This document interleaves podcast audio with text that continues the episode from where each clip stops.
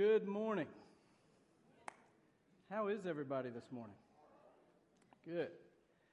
Well, my name is Chad. If you're a first time guest with us, I am the student and worship uh, pastor here. Uh, our pastor Joe is with a group of men in Washington, D.C. at a conference. And uh, so every now and then I get the opportunity to, to stand up here without a guitar and, and, uh, and speak. Uh, I get to speak to the, to the students uh, every week, and so I do know how to keep a message short and precise because that's what you have to do when you're speaking to, to students. I know the Titans kick off at noon, so uh, we're good there. Just know that I know these things, and so preach on. And so, Paige, uh, if you uh, go ahead and make your way, if you have a Bible, go ahead and open that this morning. I'm going to invite you to turn to Luke chapter 20.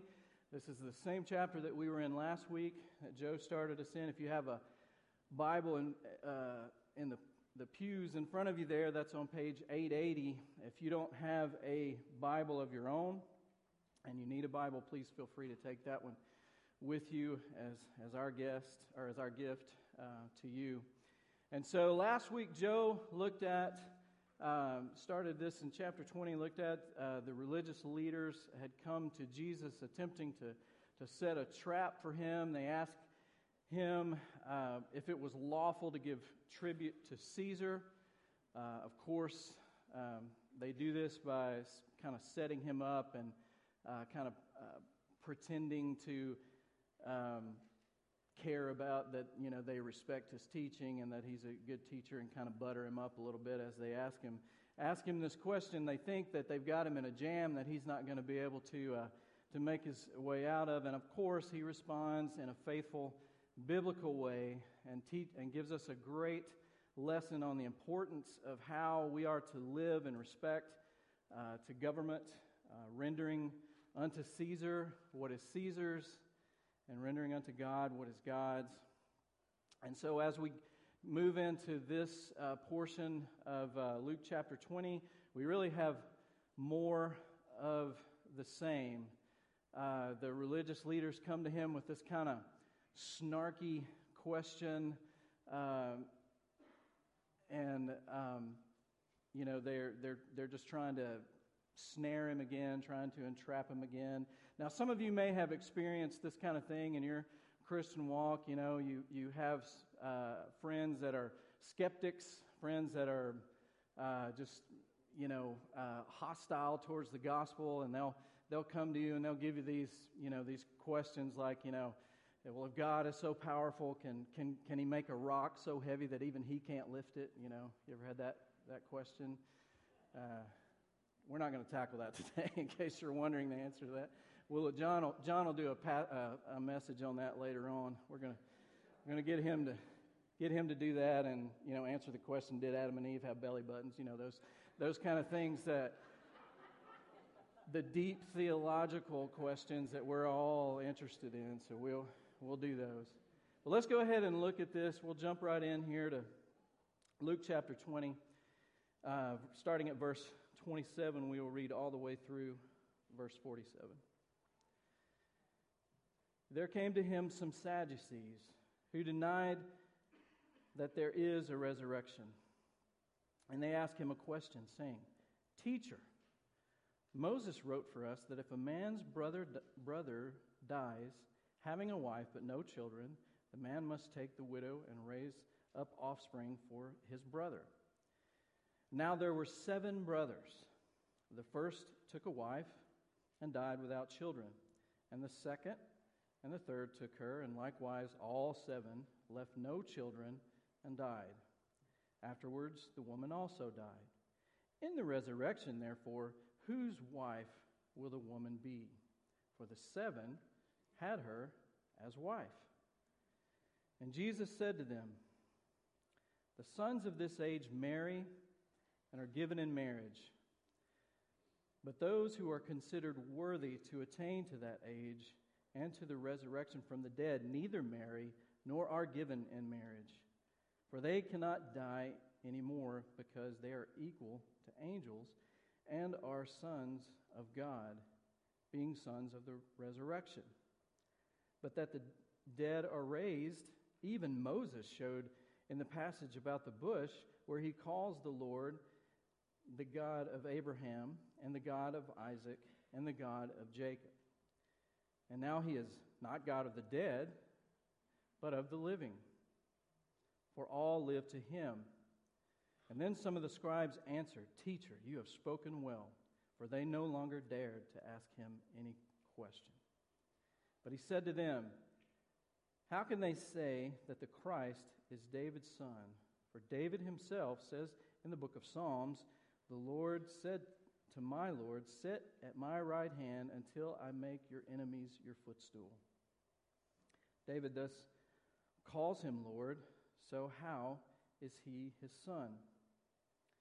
And in the hearing of and in the hearing of all the people, he said to his disciples, Beware of the scribes who like to walk around in long robes and love greetings in the marketplaces and the best seats in the synagogues and the places of honor at feasts, who devour widows' houses and for pretense make long prayers. They will receive the greater condemnation. And so, as we, we dive into this, uh, many of you may be sitting there like I was the first time I read through this and went, huh? What was that I just read? Um, well, let's, let's look at a, a couple of things here. Let's understand a couple of things about this group that Jesus is dealing with now, the Sadducees. Now, this is the one and only mention of the Sadducees in the book of Luke. They had many conflicts uh, of belief with the Pharisees, including this belief that Jesus is talking to them about right now. They did not believe in the resurrection of the dead. Uh, they only accepted the, the Pentateuch, the first five books uh, of the Bible written by Moses, and so uh, and so this is this is who we're dealing with this morning. It kind of helps us to understand when we put it in context of you know who they are, what they believe, and that kind of thing. Now there, uh, so you know, even looking at this, there even in Jesus' day, there were critics of the res, of the resurrection. If you do just a a quick little Google search um, on there and just put in something like pastors who deny the resurrection or church leaders who deny the resurrection, something similar to that, I promise you, you're going to find more than you can read in this, um, in this quick little Google search. And so I kind of skimmed through a lot of those kind of uh, responses in preparation this week and kind of boiled it all down to and or boiled it all down to something that uh, I, kind of the most frequent thing that was said and the reason that these pastors and church leaders uh, deny the resurrection is because, quite honestly, they just don't feel like it's important enough of an issue to divide people over. They just they don't they don't feel like it's important enough to divide people over, and so they feel like it's more important what we do as believers. It's more important how we live, how we uh, treat the poor, how we how we give, and how we you know uh, do acts of kindness to other people. They feel like that's more important. Well, let's understand in this passage that this is not Jesus' attitude on this subject. And so we're going to look at how he, he tackles it. There, so, in an effort to alienate him from his followers, they're going to throw out this scenario. Moses' law uh, is if a man dies and his, his brother must marry the widow and take on the family. And so they, they take that and kind of amp it up to a ridiculous, you know, proportion. And so they, they throw out this scenario. There's a man who has seven brothers and his, he dies. And, and so the next brother marries the wife and then he dies. And the next brother marries the wife and he dies. And the next brother marries the wife and he dies and goes on and on to, you know, number seven. So just jumping outside of that for just a second here, you know, you got to think if you're brother number four, you're just like, now we're, we're done. We're done here. This is it. there's something weird going on here. so there's an interesting parallel to this um, account in the book of Matthew. And Matthew records something uh, that Luke doesn't. Jesus tells them, um, I know why you deny the resurrection. And so you don't have to turn over there, I'll read it to you, but write it down on your notes and you can go back and look at it if you want to. Matthew 22, verse 29 says, But Jesus answered them, You are wrong, because you know neither the scriptures nor the power of God. You know neither the scriptures nor the power of God. You don't know your Bible, and you don't understand the power of God. And I feel like Jesus is saying that to the critics that we that I was talking about a minute ago that we read today because what they say is in the, in the, in the world today, it's hard for people who are so knowledgeable about basic scientific evidence and facts to, to believe that a person could be raised from the dead. Yeah, that's kind of the point. Right? That people don't just rise from the dead. But if we understand the, the, the power of God, the God who, who holds everything in the palm of his hand, that's not that big of a stretch to believe that, right? And so Jesus is, is saying that in the book of Matthew, but he takes them here. Luke tells us he takes them to Exodus uh, chapter 3. And this is one of the books that they claim to be, you know, one of the only legitimate books um, of the Bible. And he, and he reads that uh, to them. And he says, Remember when God was talking to Moses from the burning bush? And he identifies himself as, I am the God of Abraham. I am the God of Isaac. I am the God of Jacob. I am the God. Not I was the God. I am the God. And so, number one in your notes, Jesus teaches the resurrection from Scripture. The resurrection is an essential doctrine to the Christian faith. Listen to what Paul says in 1 Corinthians 15. Now, if Christ is proclaimed as raised from the dead, how can some of you say that there is no resurrection of the dead? But if there is no resurrection of the dead, then even Christ, then not even Christ, sorry, then not even Christ has been raised. And if Christ has not been raised, then our preaching is in vain and your faith is in vain. And Paul is saying here if the resurrection is not real, then our faith is in vain. What's the point? And we might as well just throw up a for sale sign here in the front yard, let some developer come in and put, what could they get, like 30 houses in here? Some, like, you know, 30 houses in here. Just, we can stay home and watch football on Sunday. The resurrection of, of Christ is essential, is essential to our faith. Tim Keller puts it this way. He says, Some people approach me. He's talking about um, Scripture here. He says, some, some people approach me and say, I really struggle with this part of Scripture, but I like this part of Scripture. I struggle with this, but I like this. So I want to throw this out and I want to keep this. And Tim, Tim Keller says, My usual response to this is if Jesus rose from the dead, then you have to accept all he said. If he didn't, then why worry about anything that he said? If he rose from the dead, we have to accept all that he said. And if he didn't, we don't have to worry about any of it. And that's what Paul is saying. It's all in vain, it's pointless.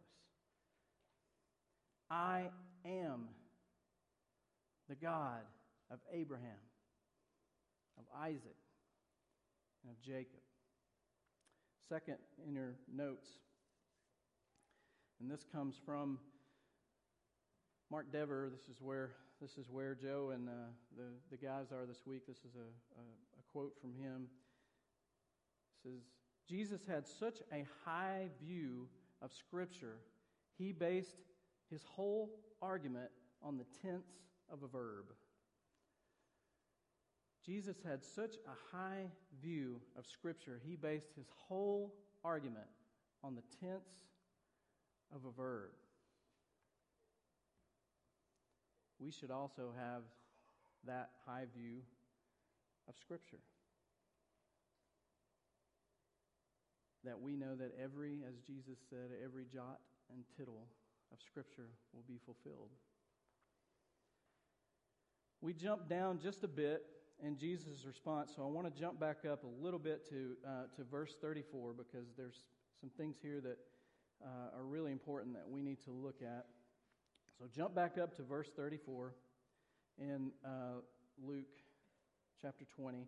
The sons of this age marry and are given in marriage but those who are considered worthy to attain that age and to the resurrection from the dead neither marry nor are given in marriage.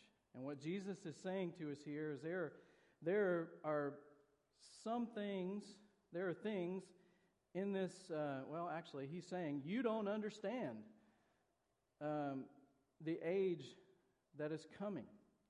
The age that is coming is going to be fundamentally different than what we now experience. And what he's talking about here is, is heaven. He's talking about he's talking about the things of heaven are fundamentally different than the things of earth. Now there's one thing here I just want to kind of clarify that, you know, it says those who are considered worthy.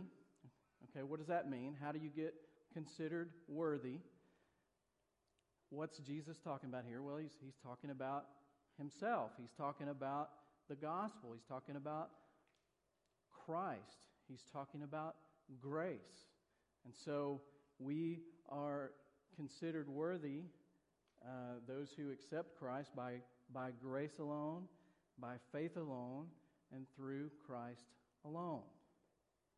If we want to experience the resurrection, we must be counted as righteous. And since we're not righteous, none of us are righteous,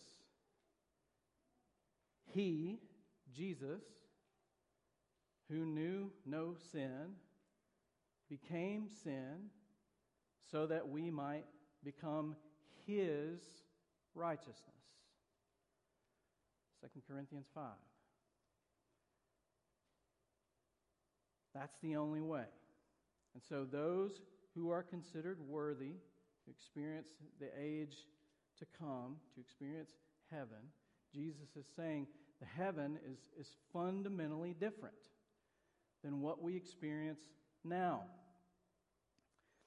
And we've really gotten kind of, I don't know how this really happened. We've really gotten kind of a warped view of, of heaven and, and what heaven is like. With this, this, uh, this idea that, you know, when you die, you kind of you kind of get these little wings and uh, you get a harp and a halo and you know just kind of float up uh, to heaven to live in this ethereal place in, in, the clouds. I call this the tom and jerry theology uh, it, because you know that's what happens to tom when, when jerry runs over him with the, the steamroller and you know you know floats up to, to heaven and you know little cat heaven i guess and to be i don't think cats go to heaven but that's a whole nother you know issue but um, you know, to uh, to uh, you know to, to float around in the clouds. And, and, and so we've kind of developed this kind of this warped idea of heaven. I even see it, you know, I see, I see people uh, post things on their, you know, their Facebook, like uh, talking about a loved one, like heaven's gained another angel, you know, those kind of things. And, and, I, and I'm not trying to diminish that. I know they're, they're posting that from a, from a hurting heart and, a, and, a, and a, from a place of, of grieving. Um, but it does kind of perpetuate this idea that we don't become angels when we die. Angels are a, a separate uh, creation of God, they're a separate category uh, of God. And so, and you know, another. Now, what, now there are a few things that that we can get from uh, our experience here on earth that you know will translate. Like we will have a body. You know, new in uh, Revelations 21, uh, new heavens, new earth. We will have a body. It'll be a perfected body. It, will it, be I don't know, you know what that looks like. I, have got great hopes uh, that it's way better than this, but. Um, but you know, uh, it'll be it'll be a perfected body. But one of the things that Jesus says to us here too, there, that he says to us uh, to the uh, Sadducees here is that um, it also there there won't uh, it means that we you won't be married in heaven. We won't. There will be no marriage in in heaven. Now, um, what does that what does that mean? What does that look like? And I think it comes from, you know, this idea that marriage here on earth has a specific purpose and a, a specific meaning. But I just, just look at it in, you know, kind of, kind of in, in my life. Okay, so my dad uh, was married to my mom, and, uh, and uh, when I was 10 years old, she, she died. And she, she had cancer, and she, she died. And then a few years later, he married uh, my stepmom, Becky, and and then they were married for about 15 years, and she got leukemia, and she died. And now he's married to a, a nice lady again. So, so in heaven, you know, it's kind of the same. Well, whose wife would, you know, it's kind of that, that same question. But, but we're thinking on that wrongly. Right? You know, we're thinking different. Now, now, what does that mean? Does that mean we won't know our spouse in heaven? No, I don't, I don't think that. I don't have any way to know that, but I don't, I don't think that. I think we will know that this is a person that we had a special relationship with, that we, that we uh, you know, were uh, connected to somehow. But the point is, the purpose of heaven is not that. The purpose of heaven, the, the point of heaven is the glory of God. And I think that we'll be so um, consumed with that that we won't, those things really won't matter. But the, the point is, is that we just really can't understand these things. We can't even get a concept of eternity, right? Just think, just, I want to, two seconds. Think about eternity. It's, it's hard to do. Everything we know has a beginning and an end. We're born and we die. We talk about things like a million years. Okay, a million years is something that we can't even fathom, and that's that long in, in the span of eternity. We can't, we can't grasp the things of heaven. In 1985, there was a movie that came out that starred Cher. Uh, the movie was called Mask. I will go ahead and throw a disclaimer up right here. I have only seen the TV version of this movie.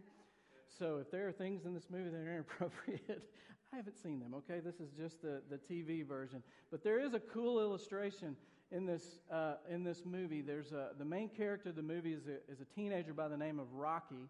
Rocky has severe facial uh, disformity. He has uh, some, some kind of disease that causes his, his head to be enlarged and, and, uh, and a severe disformity. And Rocky volunteers at a camp for blind kids uh, because he feels like if, he, if they can't see his face, they'll judge him you know, for, for who he is and not for what he looks like. And so during the camp, he develops a relationship with a, a young lady at the camp. This young lady has been blind since birth. And so when Rocky talks about colors and clouds and things like that, she just she can't grasp this. She's never had sight, so she's never been able to see these things. So Rocky is determined to kind of figure out how to make her understand what this is. And so he takes a rock and he puts it in the refrigerator at, in the kitchen of the camp, and he takes another rock and he puts it in the oven. So he, so he goes and, and gets the girl and he brings her in and he takes the rock out of the refrigerator and he puts it in her hands. She feels the coldness of the rock and he says, That is blue. That's what blue is like. Okay. So then he takes the rock out of the oven and he puts it in her hand and it's warm, uh, you know, almost hot. And she, she comments about that and he says, That's red. That's what red is like. And then he takes cotton balls and he he puts them in her hand and she, you know, feels of them and it's like, okay, so that's that's a cloud. That's what clouds are like. And so of course she can never see clouds. She can never see colors. But using this, she has some idea of what they are like. And so the Bible kind of adapts a similar strategy to what Rocky's talking about because we can't experience or we can't possibly understand exactly what heaven and eternity are like because we've never experienced that. And that's what the Bible is, is doing for us here. So, number three in your notes is the Bible draws pictures of heaven using illustrations of things that we already know. Things that we already know streets of gold, mansions, those kind of illustrations kind of help us understand a little bit, but we can't know exactly what heaven is going to be.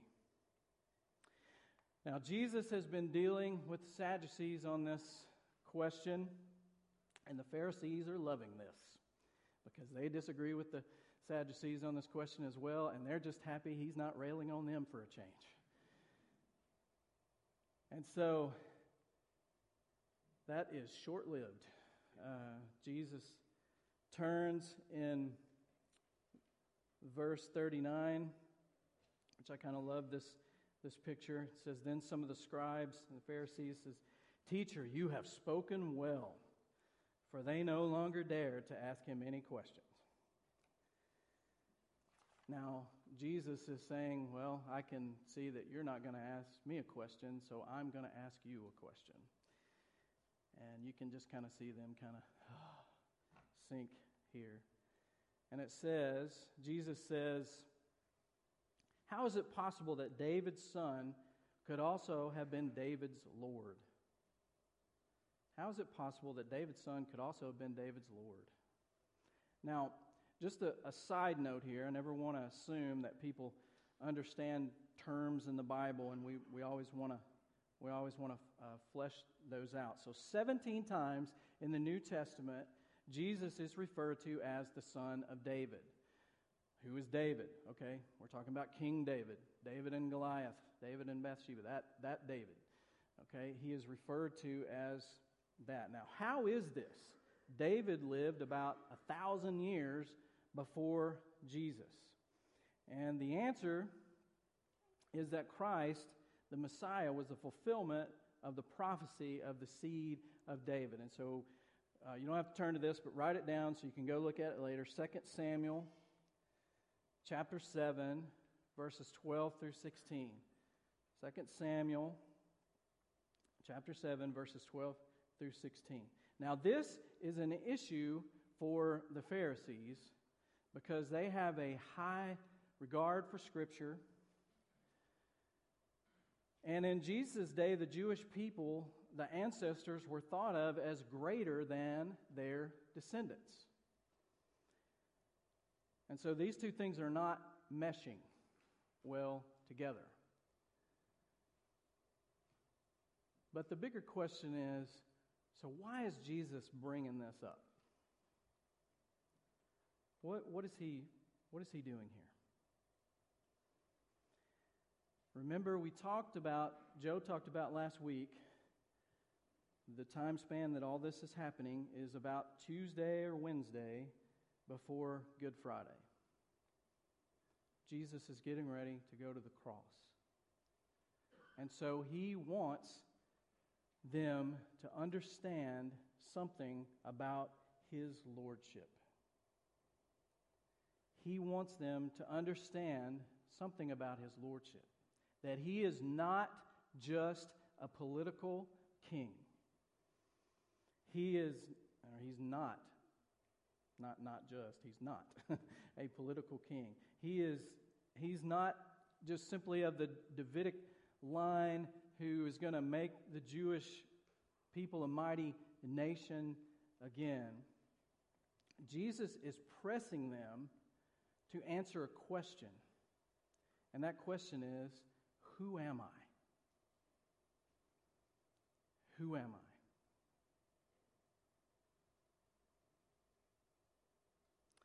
In verses 45 through 47, he goes on to talk to uh, talk about the hypocrites, talk about being hip- hypocritical in your in your faith. Uh, he goes on, you know, he warns the disciples to beware of those who come to the place uh, of worship just to be seen, to sit in the best places at the, in the temple, to sit in the best places at the feast. It reminds me of, of a quote from Winston Churchill who said, I am easily satisfied with the best.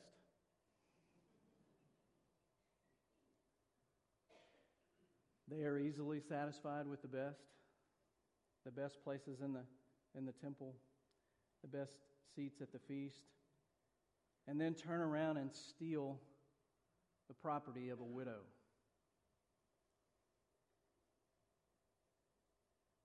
And they make long prayers uh, as pretense. Beware of those whose faith is nothing but a show.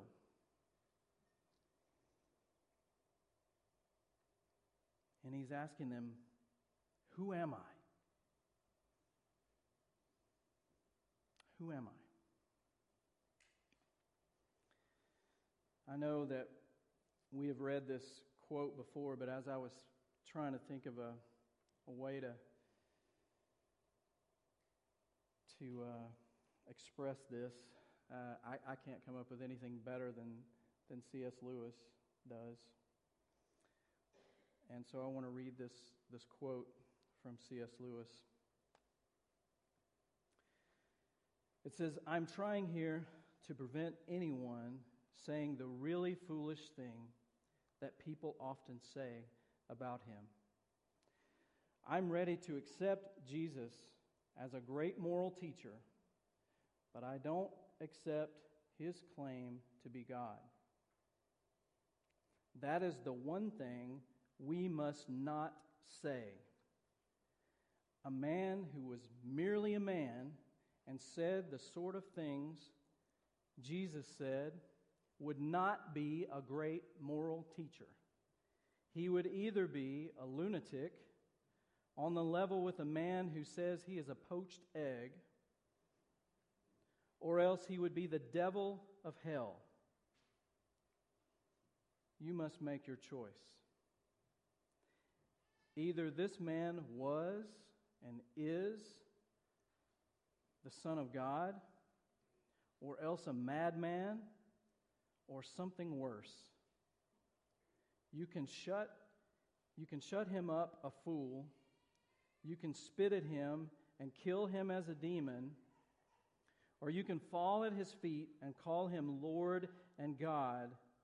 But let us not come with any patronizing nonsense about his being a great human teacher. He has not left that open to us. He did not intend to. This is the question that we have to ask Who is Jesus? Is he a liar? Is he a lunatic? Or is he Lord of all and worthy of all of our adoration and worthy of our lives and worthy of all of our attention and all of our focus?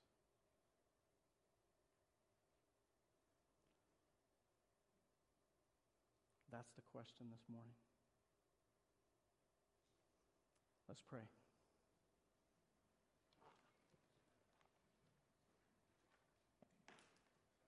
Father, Lord God,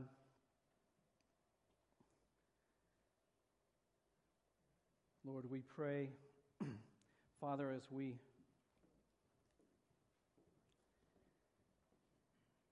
as we go through in our in our hearts and our minds this morning that question, who am I?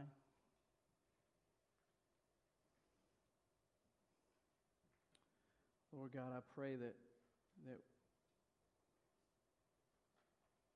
that you would draw people unto yourself. Father, I know that there are those that are here this morning that are not believers. They're here for reasons that probably they don't even understand. And Father, my my urging for them is, is to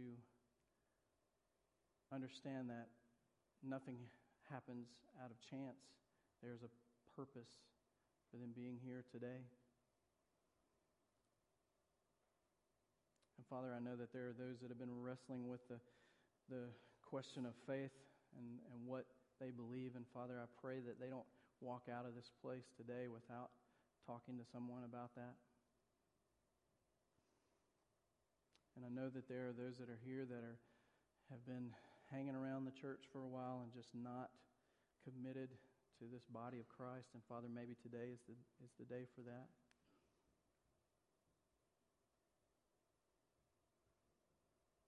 And so, Father, as we wrestle with these things, I pray, Lord, that you would give us clarity. I pray that you would open our hearts and our minds to your word this morning as we sing. It's in your name we pray. Amen.